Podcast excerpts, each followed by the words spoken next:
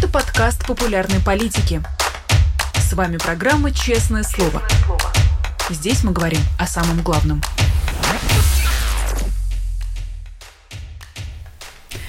Привет, друзья! В Москве 17 часов, и вы смотрите «Честное слово» на канале «Популярная политика». Меня зовут Ирина Аливан. Как обычно, призываю вас ставить лайки, писать комментарии в чате, задавать платные вопросы через суперчат, либо с помощью стикеров friends.politica.media. Ну и, конечно, поддерживать вас тем способом, который для вас а, наиболее удобен. Это либо Patreon, либо спонсорство на YouTube. Его, напомню, можно дарить. А, переходим мы сразу к беседе с нашим сегодняшним гостем. Гость у нас а, долгожданный социолог Григорий Юдин. Григорий, здравствуйте. Здравствуйте, Ирина. Рада вас приветствовать, но начать хочу с, наверное, не самой приятной новости, не самого приятного, возможно, вопроса. Менее двух недель назад вас признали иноагентом, вместе с вами а, признали иноагентом лекторий «Живое слово в Твери», где вы а, читали лекцию. Как вы себя чувствуете в таком качестве, и как, на ваш взгляд, это клеймо от Минюста воспринимается вообще в массовом сознании, ну, естественно, помимо тех ограничений, которые оно накладывает на а, россиян в России? Что значит признали? Э, что вообще э, назначили это слово? Назначили. Кто назначил? Э, знаете, если вас внесли в расстрельные списки и там приговорили к смертной казни, вас что, признали мертвым, что ли? Нет. Вас просто расстреляли.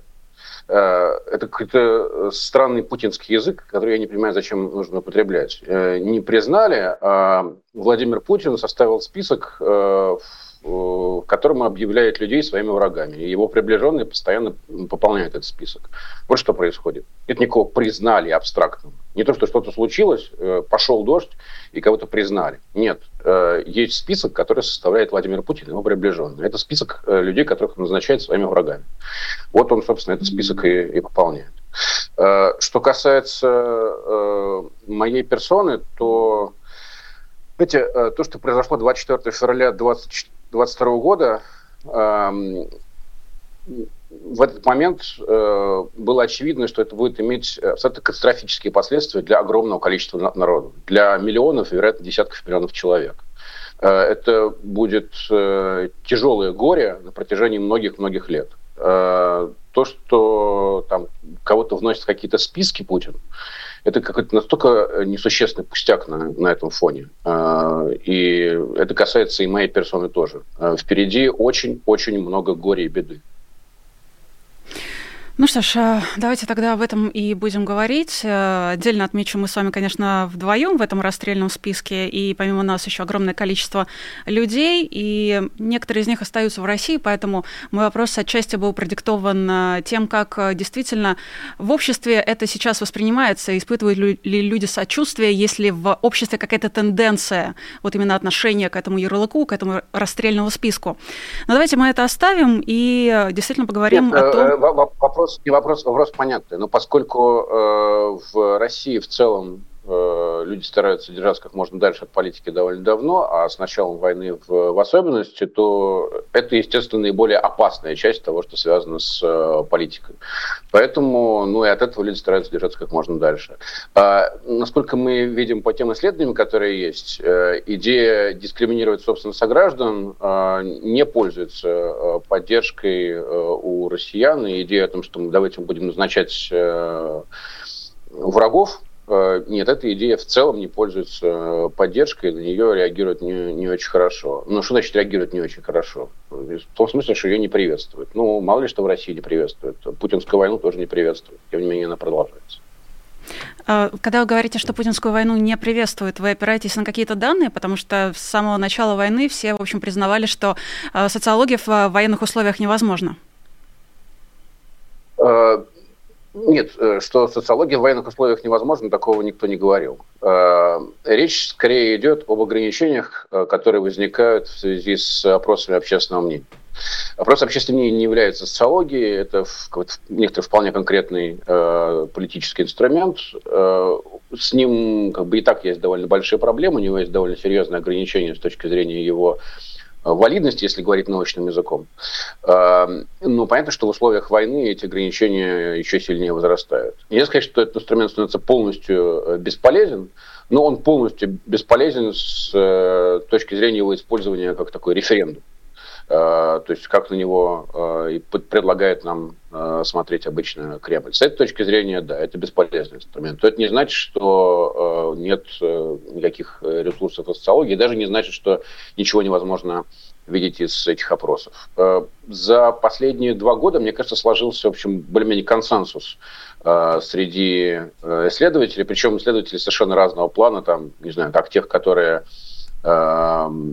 категорически э, от, подстроились э, этих авантюр российского правительства, так и тех, кто там продолжает работать с Кремлем.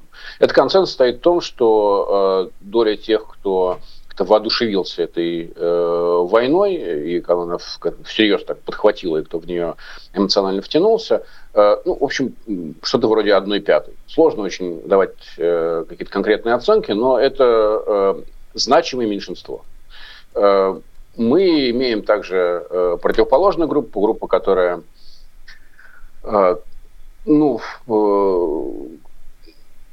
внутренне, по крайней мере, протестует против, против этих решений, которая, наверное, сильнее всего устала от Владимира Путина, она либо такого же размера, либо, может быть, немножко больше, если исходить из того, что ее труднее достать, между ними находится э, большинство наших сограждан, которые, э, как и было сказано, пытаются держаться от всего этого подальше, принимают это все как неизбежность, вообще стараются не думать о неприятности.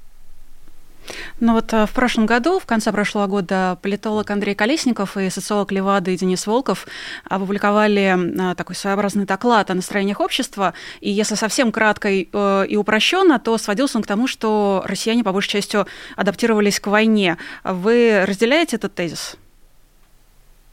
Ну, в целом, да, я не очень понимаю, как этот тезис можно проверить. Я не вижу здесь э, способа зафиксировать, адаптировались или не адаптировались. Но то, что э, реакция на происходящее политическое событие в России, основная реакция, в общем, практически единственная, это реакция адаптации, с этим я согласен. Ну да, если вы не можете что-то сделать с происходящим, а в России никто не испытывает таких иллюзий, э, то да, к этому надо адаптироваться, и поэтому люди адаптируются. В общем, россияне очень хорошо умеют адаптироваться, это такая наша культурная традиция.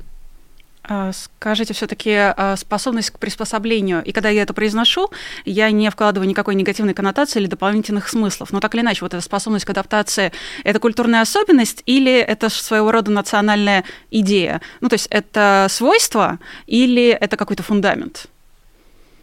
Нет, что такое национальная идея в данном случае я не понял. Э, это в принципе... Ну, это еще э, один путинский, еще один путинский конструкт. Э, это, в принципе, э, характерно для таких автократических систем, которые построены на деполитизации, э, которые перехватывают право принимать любые политические решения, людей выталкивают из, из политики.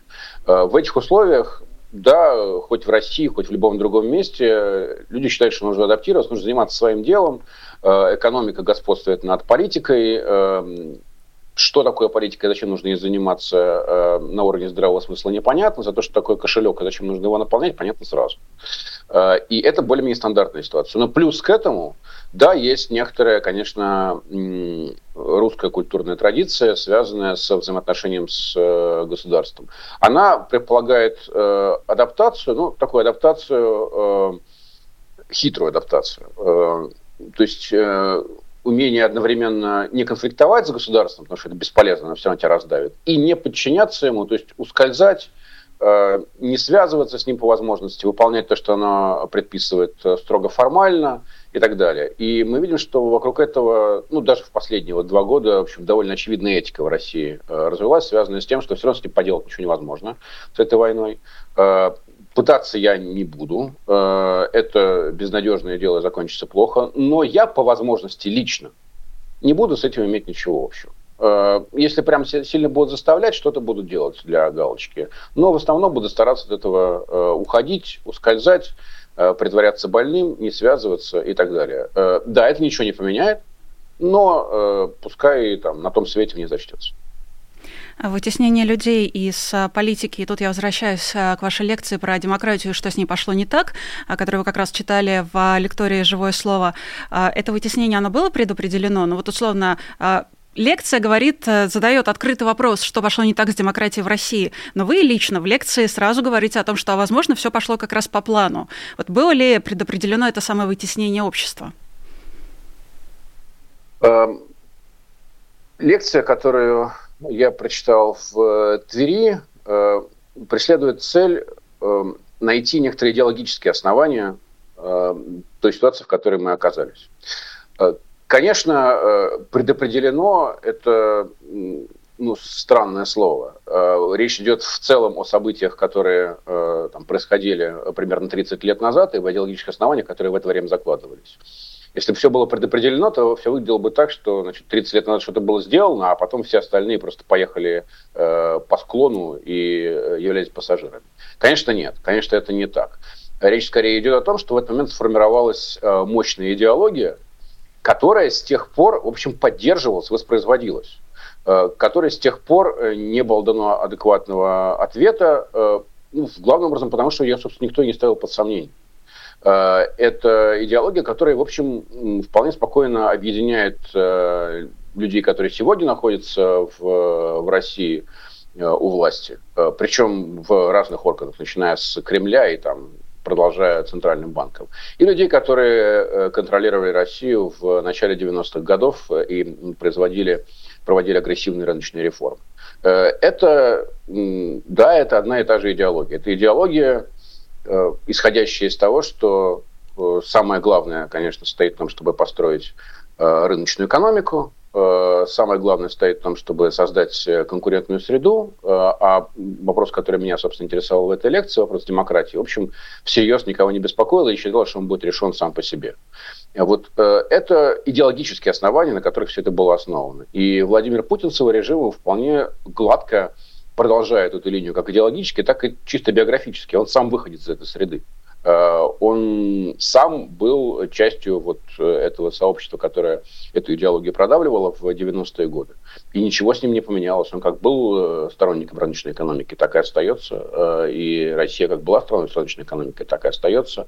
Э, ее наиболее эффективные менеджеры как сидели в э, экономическом блоке, так и сидят, э, и в их представлении о мире ничего не поменялось. В этом смысле, да, мы видим преемственность, потому что, еще раз, эта идеология никогда не была поставлена под сомнение. Ну, это буквально э, то, что писал Алексей Навальный в своем манифесте про ошибки 90-х. Как вы его оцениваете, кстати? Я думаю, что э, Алексей начал очень важную дискуссию. Э, можно только ну, восхищаться человеком, которого в нынешних условиях э, хватает э, сил запускать э, ключевой, ключевой общественный разговор. Это разговор, без которого сейчас ничего поменять невозможно. Потому что пока вот эта иллюзия не будет ликвидирована, иллюзия о том, что она просто вернуться в 90-е, сделать все еще раз то же самое, и тогда у нас все получится. Вот пока эта иллюзия не будет ликвидирована, никаких шансов на изменения в России не будет, и люди, которые будут ее э, представлять, будут по-прежнему произносить антинародные лозунги, как они, собственно говоря, и занимались этим в начале 90-х годов. И будут получать такую же реакцию, с такими же последствиями. Э, в чем я эм, не согласен с, э, с Алексеем, это в том, что, как мне кажется, он склонен винить в произошедшем ну, дурные элиты. Да, то есть в этот момент у рычагов оказались э, там, алчные, э, коррумпированные люди, которые думали только о себе. Э, это создает иллюзию, что можно просто поставить других хороших парней, и они все сделают то же самое, но теперь уже хорошо. Э, для меня э, это, еще раз, идеологическая проблема.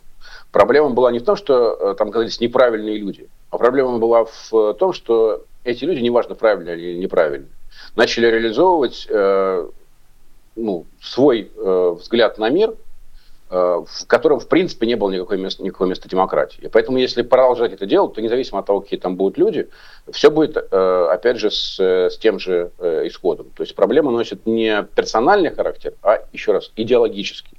Э, в России никто никогда всерьез не пытался строить демократию. Не то, что там оказались люди, которые э, саботировали этот процесс. А идеология была построена на том, что это несущественно, э, что заниматься нужно не этим, что вся демократия должна быть редуцирована к э, выборам, что главное – это рынок, конкуренция и все то, что привело к современному устройству российского общества с э, чудовищным неравенством и с тонким слоем элиты, который, в принципе, может позволить себе делать все, что хочет. Каким образом эта идеология породила ресентимент?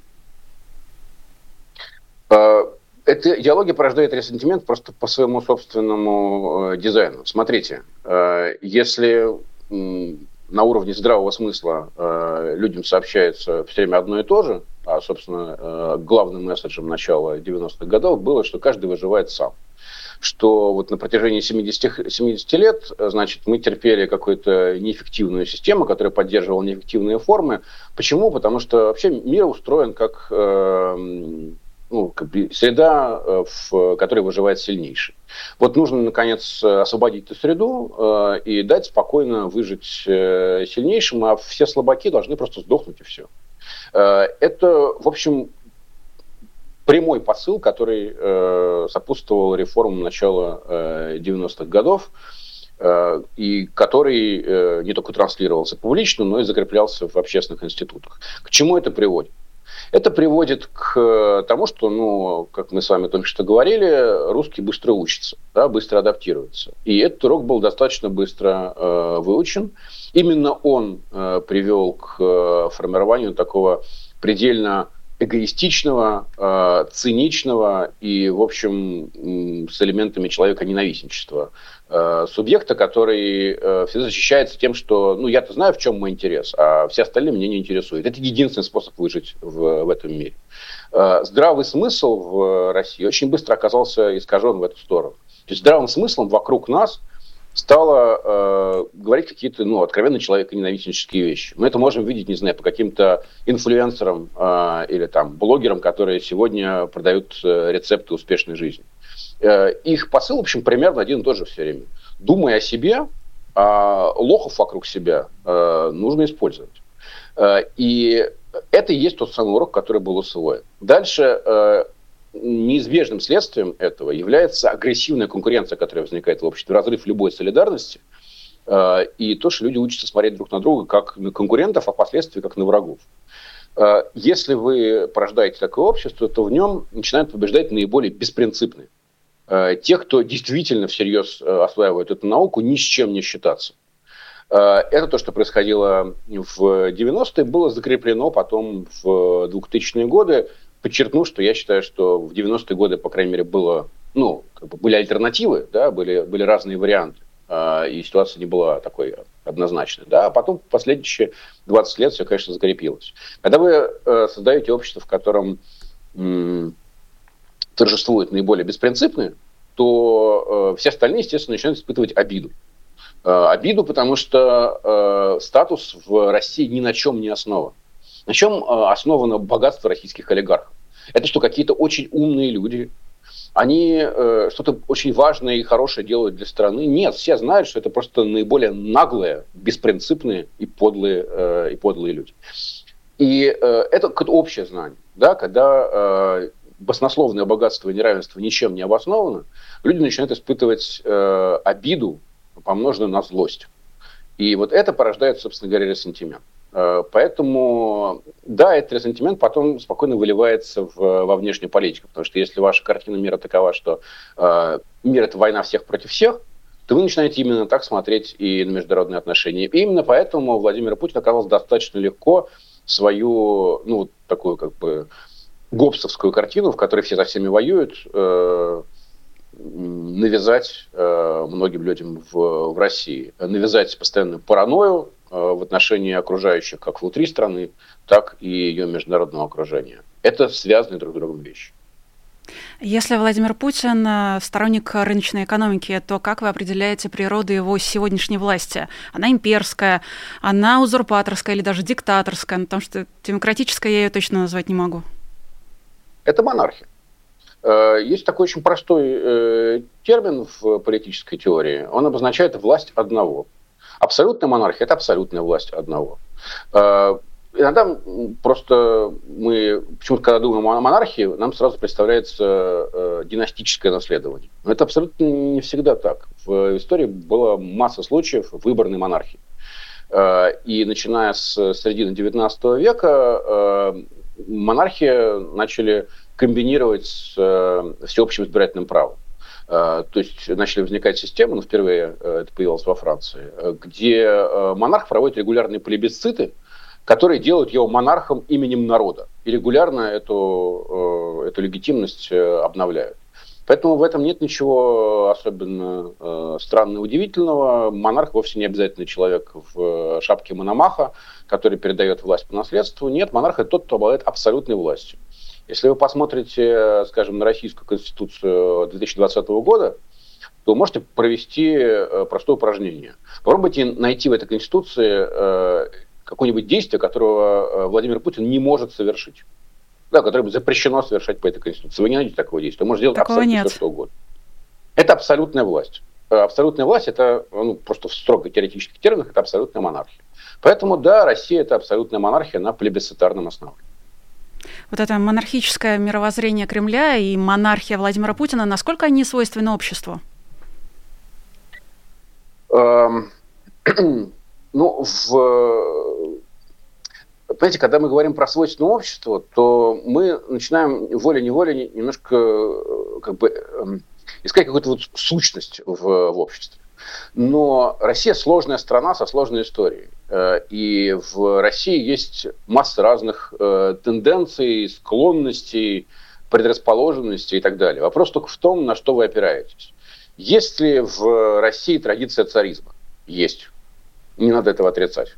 Э, да, в России на протяжении долгого времени была царская власть, и это в, как бы, в культурных образцах российских существует. Э, как мы понимаем, Россия единственная страна, где была сильная монархия. Да, это есть в, в нашей культуре. Есть ли в нашей культуре другое? Ну, конечно, есть.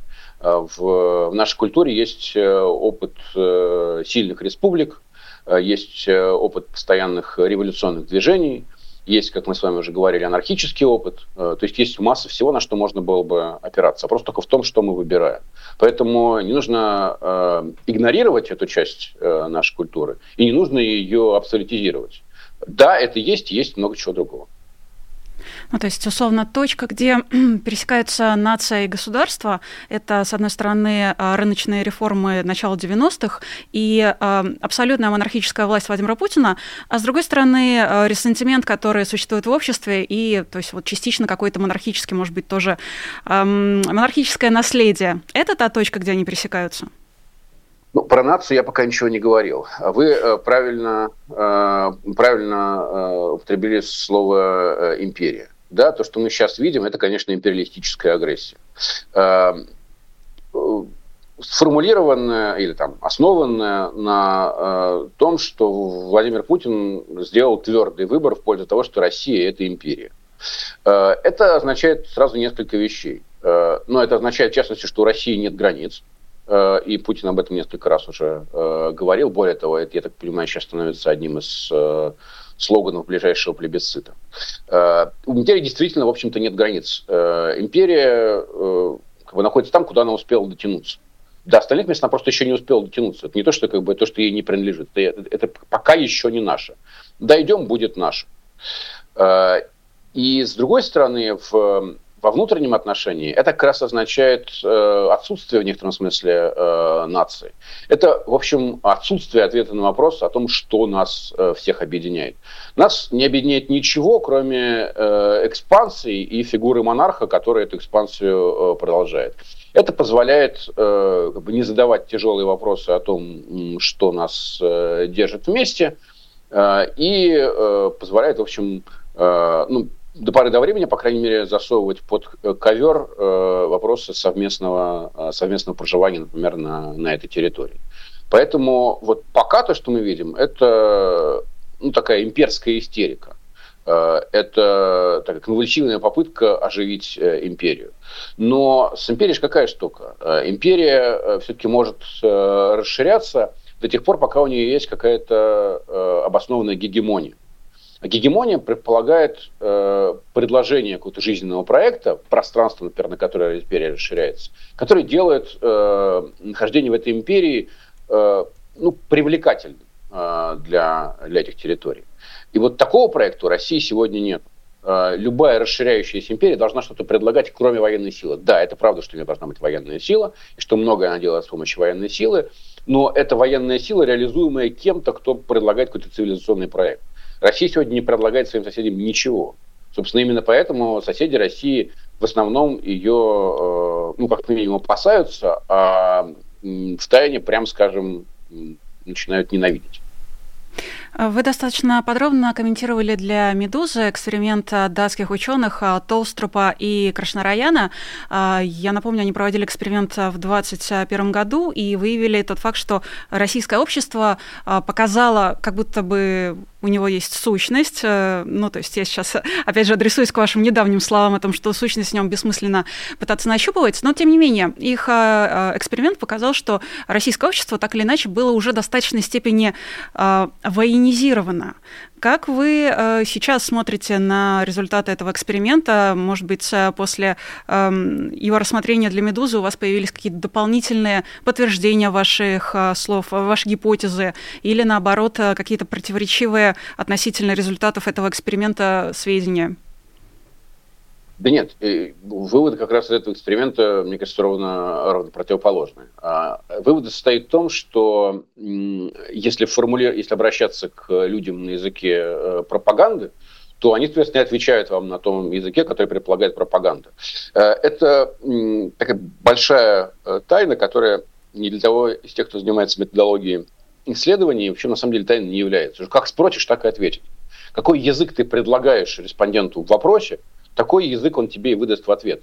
Почему? Потому что э, такого рода вопрос на самом деле не предполагает измерение, знаете, какой-то э, глубоко засевшей у нас в голове э, установки. Например, там, не знаю, поддерживаю я войну или не поддерживаю я войну. Э, для огромного большинства людей, особенно в деполитизированной ситуации, это вообще несущественный вопрос, о котором лучше не думать. И поэтому никакого такого внутреннего, знаете, Э, зверька, который внутри сидит э, и поддерживает или не поддерживает что-нибудь, у нас нет. Вместо этого мы реагируем на тот язык, который нам предлагается. И если предлагать э, язык пропаганды, то люди и отвечают на языке пропаганды. Иными словами, как говорил Джон Саллер, может быть, наиболее глубокий исследователь в, в этой области, это похоже на модель, знаете, такого рабочего стола с ящичками вот э, когда мы сидим за рабочим столом, и нам пришел какой-то запрос, мы начинаем в ящичках искать что-то, что быстро сможет от, позволить нам ответить на этот вопрос. Вот к нам приходит, нас что-то спрашивает, и мы вместо того, чтобы загружать в себя какую-то программу и спрашивать себя, вот как я там на самом деле э, отношусь, или как я поддерживаю, не поддерживаю. Вместо этого мы быстро реагируем э, таким образом, что мы ищем что-то, что позволяет нам адекватно и компетентно среагировать на этот вопрос. Что-то в нашем опыте, э, что соответствует э, заданному вопросу. И э, вот этот эксперимент, на самом деле, ровно это, мне кажется, хорошо, э, хорошо и показывает. Э, что как только вы спрашиваете людей на одном языке, а там, собственно, виньетки, которые предлагались в этом эксперименте, они были сформулированы на, на языке российской пропаганды, э, то люди реагируют соответствующим образом. Э, если спрашивать их на другом языке, они будут реагировать э, по-другому. Именно поэтому, например, там э, многие запросы, которые проводит э, ФБК, дают э, другие результаты. Не потому, что какая-то есть э, загадочная методология, а потому что э, просто ФБК не общается с людьми на языке путинской пропаганды. Вот и все. Ну, очевидно, поэтому главу нашей социологической службы Анну Бирюкову заочно арестовали за а, призыв к терроризму, одобрение терроризма, экстремизм, в общем, вот это вот все. Тут вот э, только какое дело, российское общество, ну, россиян в целом, никто ни о чем не спрашивает уже достаточно долгое время. Я не имею в виду сейчас социологов, я имею в виду российскую власть. Она не спрашивает общество о том, э, готовы, одобряет ли оно войну, э, готово ли оно, чтобы Путин правил вечно. То есть таких вопросов в принципе не стоит. При этом, ну вот, э, война идет почти два года, э, Путин идет на свой плебисцит по своему переназначению, и есть определенное э, количество людей, какой-то значимый процент, либо очень громкий просто процент, который и то, и другое одобряет. Почему так? А, опять, что значит одобряет? Если под одобряет, мы имеем в виду некоторую как бы, реакцию, которая затребуется от людей, то это просто ну, некоторые условия э, продолжения существования. Да, э, ну, не знаю, вы работаете в бюджетном учреждении. Э, вам сообщают, что какого-то там марта будет некоторая процедура, которая называется выборами. И говорят, слушай, ну если ты не хочешь нас подвести, пожалуйста, сходи и, э, и там проголосуй. Тем более сейчас это сделать очень просто. Э, можно вообще никуда не ходить, просто можно зарегистрироваться и, значит, потратив, потратив 5 минут, оставить свой голос на сайте. Это, как бы, что это называется, одобряют? Я не очень понимаю, почему это надо так называть. Это ну, некоторая процедура, которая является условием для того, чтобы продолжать работать в данном бюджетном учреждении, э, не имея особых проблем ни с кем. Э, если ты этого не сделаешь, то в стране это ничего не поменяется. Э, таких наивных людей в России нет. Ну, ты получишь какое-то количество проблем. Может, начальство получит какое-то количество проблем. Ну, вокруг тебя будет больше проблем. Ну, примерно так устроена как бы, рациональность российского среднего гражданина. И, в общем, это вполне прагматичный подход. Я не Я... почему это называть одобряю. Переформулирую в таком случае свой вопрос. Российская элита, ну, как минимум политики, а, которые продвигают а, раз за разом все более людоедские законы, и а, россияне, представители российского общества, которые пишут сотнями и тысячами доносы, как минимум в 2022 году и в 2023 мы наблюдали это буквально каждый день. А, каждый день мы видим, что выносится приговор и против человека, который вышел с плакатом или поменял ценники, и политзаключенных становится все больше и больше. Люди, которые являются акторами вот этих всех действий, они приспособились или они э, разделяют? Ирина, давайте будем очень аккуратны и две вещи будем здесь разделять, да, чтобы у нас не смешивалось какую-то mm-hmm. страшную кашу. А, значит, одно дело – это люди, которые выносят приговоры. А, ну, в российской судебной системе есть некоторый процент, он, кстати, не очень большой, как говорят коллеги, э, судей, которые просто там сидят для того, чтобы выносить эти э, спущенные приговоры. Вот. Ну, у них как бы такая карьерная траектория. Ну, вот есть какая-то там, не знаю, группа из, ну, предположим, нескольких сотен судей, да, которые вот этим занимаются. Э, значит, что касается доносчиков, то э, большое количество доносов пишет очень небольшое количество людей. Э, более того, как показал, как показали там недавние разговоры с, с этими людьми, мы, в общем, даже примерно знаем, кто это такие. Это считанное количество людей, которые этим постоянно занимаются. Как раз на фоне довольно мощного давления в эту сторону на общество, какого-то прямо эпидемии доносов, мы, в общем, не видим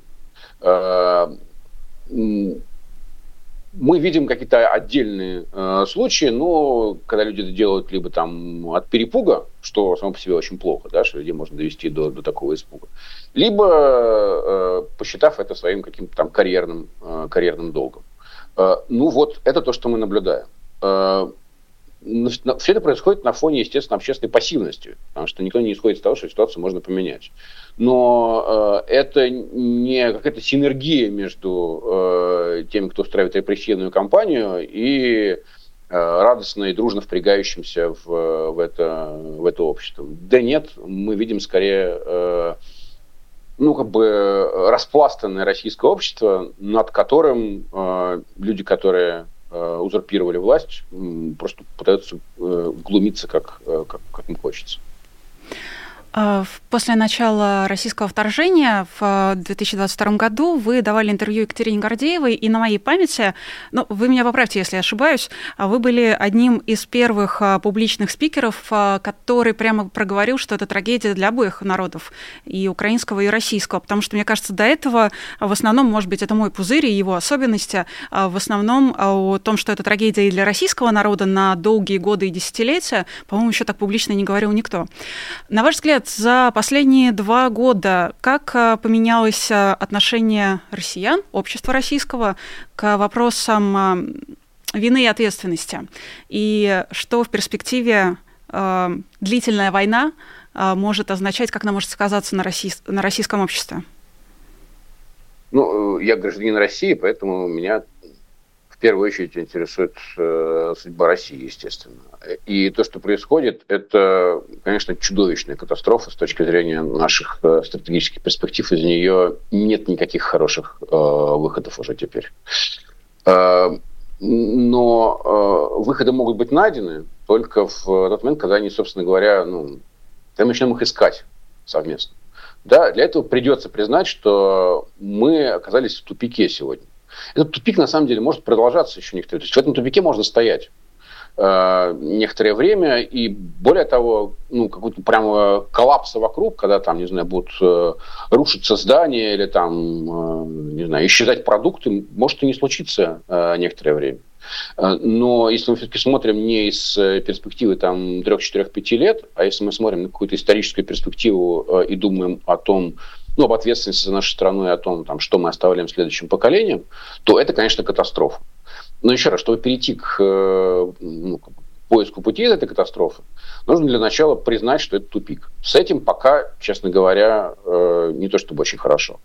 Э, ну, в существующей ситуации, э, еще раз, прагматичная, естественная стратегия для многих людей вообще во всем этом не думать, как-нибудь там разрешится, Путин что-нибудь придумает, Бог не выдаст, свинья не съест.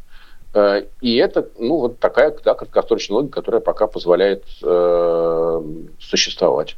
А в этом смысле я не думаю, что что-то прямо а, радикальное изменилось, и все эти разговоры про вину и ответственность не очень адекватны сегодняшней а, российской ситуации. Понимаете, для того, чтобы взять на что-нибудь ответ, за что-нибудь ответственность, или тем более уж почувствовать вину за что-нибудь, нужно для начала почувствовать себя субъектом в этой ситуации.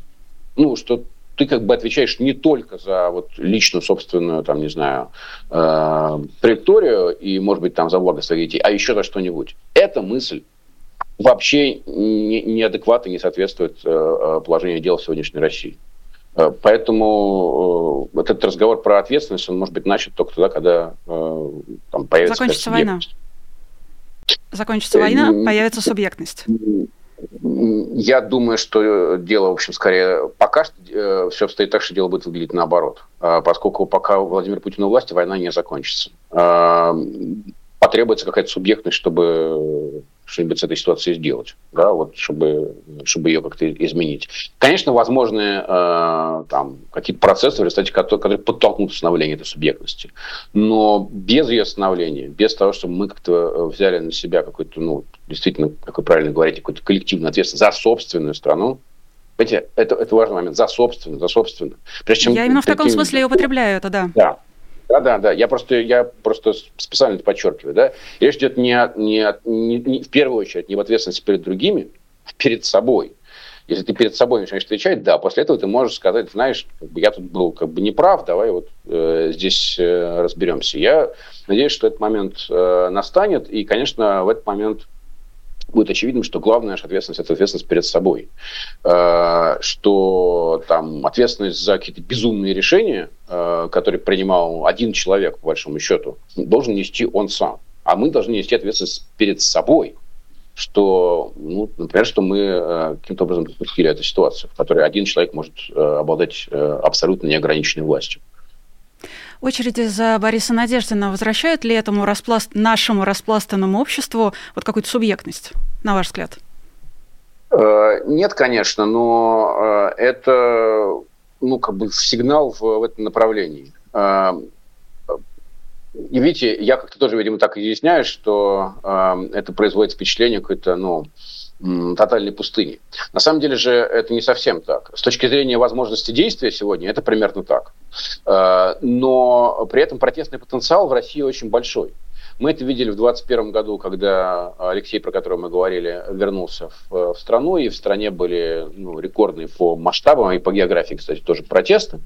Э, и мы это на самом деле видим по всему, начиная с, с начала войны, что в России есть э, огромное количество людей, ну, то есть, вероятно, это миллионы или, может быть, десятки миллионов людей, которые э, ищут возможность для какого-то коллективного действия. Но просто сейчас они этой возможности лишены. Поэтому даже когда появляется э, вот такая минимальная возможность, тем более она еще и легальная, э, вот э, в этих условиях, конечно, люди немедленно начинают искать э, ну, какой-то минимальный э, выхлоп этому своему там, скопившегося потенциала, даже не особенно связывая с, с этим больших надежд. Поэтому история с, с этими очередями просто, мне кажется, показывает мне, э, и я думаю, что всем наблюдателям, э, что в России большой потенциал коллективного действия. Как только будет возможность для него открыта, мы с большой вероятностью увидим, как люди хлынут в политику. Если говорить о протестах последнего времени, то мы буквально две недели подряд наблюдали протесты в Башкортостане, потом протесты а, в Якутске. А, помимо прочего, жены мобилизованных а, каждую неделю, каждую субботу выходят к Минобороны и к прочим зданиям в Москве и пытаются проводить свои пикеты. Ну и, как вы уже сказали, очередь из-за надежды на это пример коллективного действия. Исходя из этого, у каких протестов больше потенциала того самого протестного, у тех, что на национальной почве или у тех, что на политической? Под протестным потенциалом я в данном случае э, понимаю готовность людей принципиально участвовать в политической жизни. Э, значит, э, что касается вот этих эпизодов, которые вы говорите, то если, под, если, вы, если ваш вопрос стоит в том, какие из них там могут привести к каким-то изменениям, то никакие. В, на ближайшие перспективы никакие. Я не вижу никаких проблем для Кремля ни в, ни в одном из этих явлений, которые вы э, описали.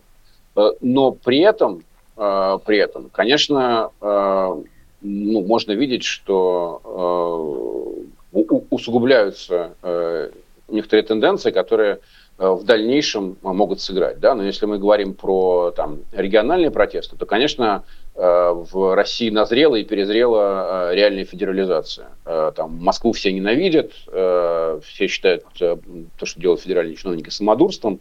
Э, пока что это э, просто запрос действительно на, э, ну, на большую самостоятельности, контроль над собственной землей, конечно, если его еще некоторое время сдерживать и подавлять, то он превратится в реальный сепаратизм. В условиях, когда имперский проект будет рушиться, это будет особенно опасно. Потому что в этот момент появится наибольшее искушение у там, части людей, которые живут в России, сказать, слушайте, а мы вообще, как бы, нас никто не спрашивал. Э, если вы помните, вы нас тоже когда-то завоевали, тоже нас не спросили. Э, и, знаете, вы как-то пошли, вы тут сами разбираетесь со всем этим.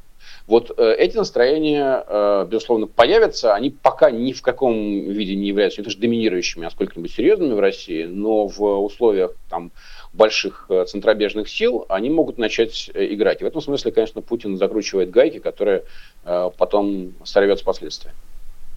Вопрос из чата. А, полгода назад Григорий Борисович, пишет наш а, зритель, сказал, что все варианты развития событий, которые он видит, плохие. Это не изменилось? Нет. А, с точки зрения там, с точки зрения России, я вижу, ну, я не вижу никаких хороших вариантов. Другое дело, что есть, понимаете, есть, еще раз, есть варианты, в которых мы все-таки э, там как-то берем страну в э, собственные руки и справляемся с этими трудностями, с ними можно справиться. Э, есть э, вещи, которые э, ну, дают основания видеть ну, там, возможность, возможность с этим справиться. Есть предпосылки для этого. Да? В, в России ну, уж более геронтократическая элита. Да? Чтобы было понятно, я не имею в виду строго возраст, я имею в виду какое-то моральное устаревание глубокое. То есть есть большие молодые слои, которые, в общем, э, созрели давным-давно для того, чтобы э, взять страну в свои, в свои руки. У страны есть, ну, там, не говорим про то, что очевидно в случае с Россией, что очень большой человеческий потенциал, но есть и там ряд предпосылок для того, чтобы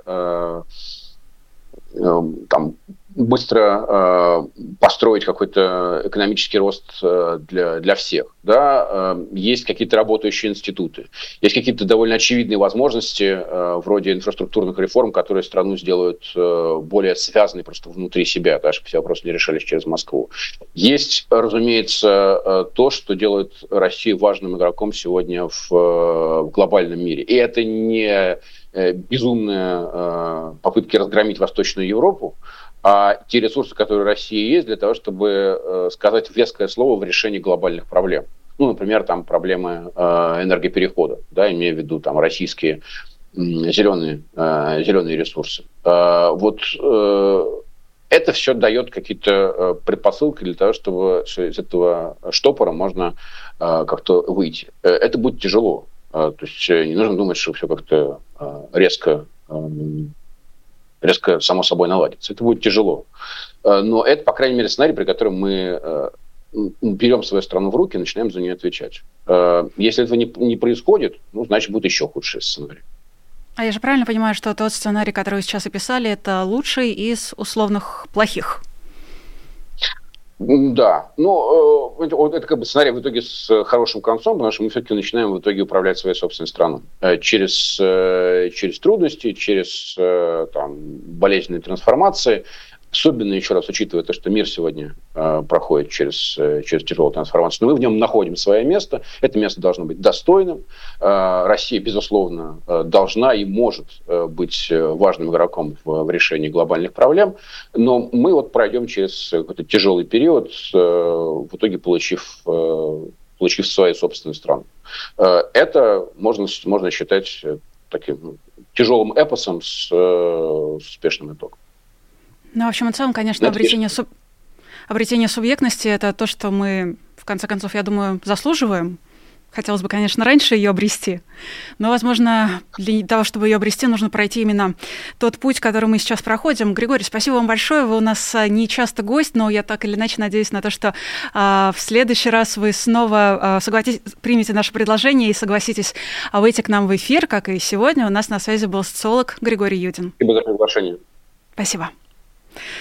Еще э, на связи в эфире была я, меня зовут Ирина Аливан. Были вы, те, кто смотрели нас в онлайне, и будете вы, те, кто посмотрит нас в записи. Э, и э, те вы, которые смотрите в онлайне, и те вы, которые посмотрите записи, ставьте лайки. От этого трансляция становится только лучше, ее видит больше зрителей. Пишите комментарии, э, поддерживайте нас теми способами, которые вам удобны. В частности, есть у нас э, Patreon. Э, для того, чтобы начать нас поддерживать именно там, достаточно навести камеру своего смартфона на QR-код, который вы видите внизу экрана, перейти на сайт, выбрать честное слово, и после того, как станете патроном, будете видеть свое имя, свой никнейм, любую информацию, которую о себе сообщите в бегущей строке, она бежит тут э, по утрам и по вечерам. Ну, еще, конечно, становитесь спонсором канала «Популярная политика», если, опять же, э, для вас это доступно, уместно и безопасно, либо дарить это спонсорство, это та опция, которая доступна для наших зрителей за рубежом, в пределах России, к сожалению, она недоступна, но можно получить его в подарок. А чтобы получить подарок, его нужно сделать прекрасная, безупречная, я бы сказала, логическая цепочка. И есть еще один способ нашей поддержки – это платные вопросы и гифки. Вот, например, Денис Стукалов а, за 20 евро прислал гифку, которая а, мне кажется, украсит наш эфир, если наш режиссер а, прекрасно ее выведет. А если не выведет, то просто знайте, что она была. Я с вами прощаюсь до следующих эфиров. Оставайтесь популярной политикой. Сегодня будет еще много всего интересного. Один бойко чего стоит. В общем, это нельзя пропустить. Пока. Вы слушали подкаст «Популярные политики». Мы выходим на Apple Podcast, Google Podcast, Spotify и SoundCloud. А еще подписывайтесь на наш канал в YouTube.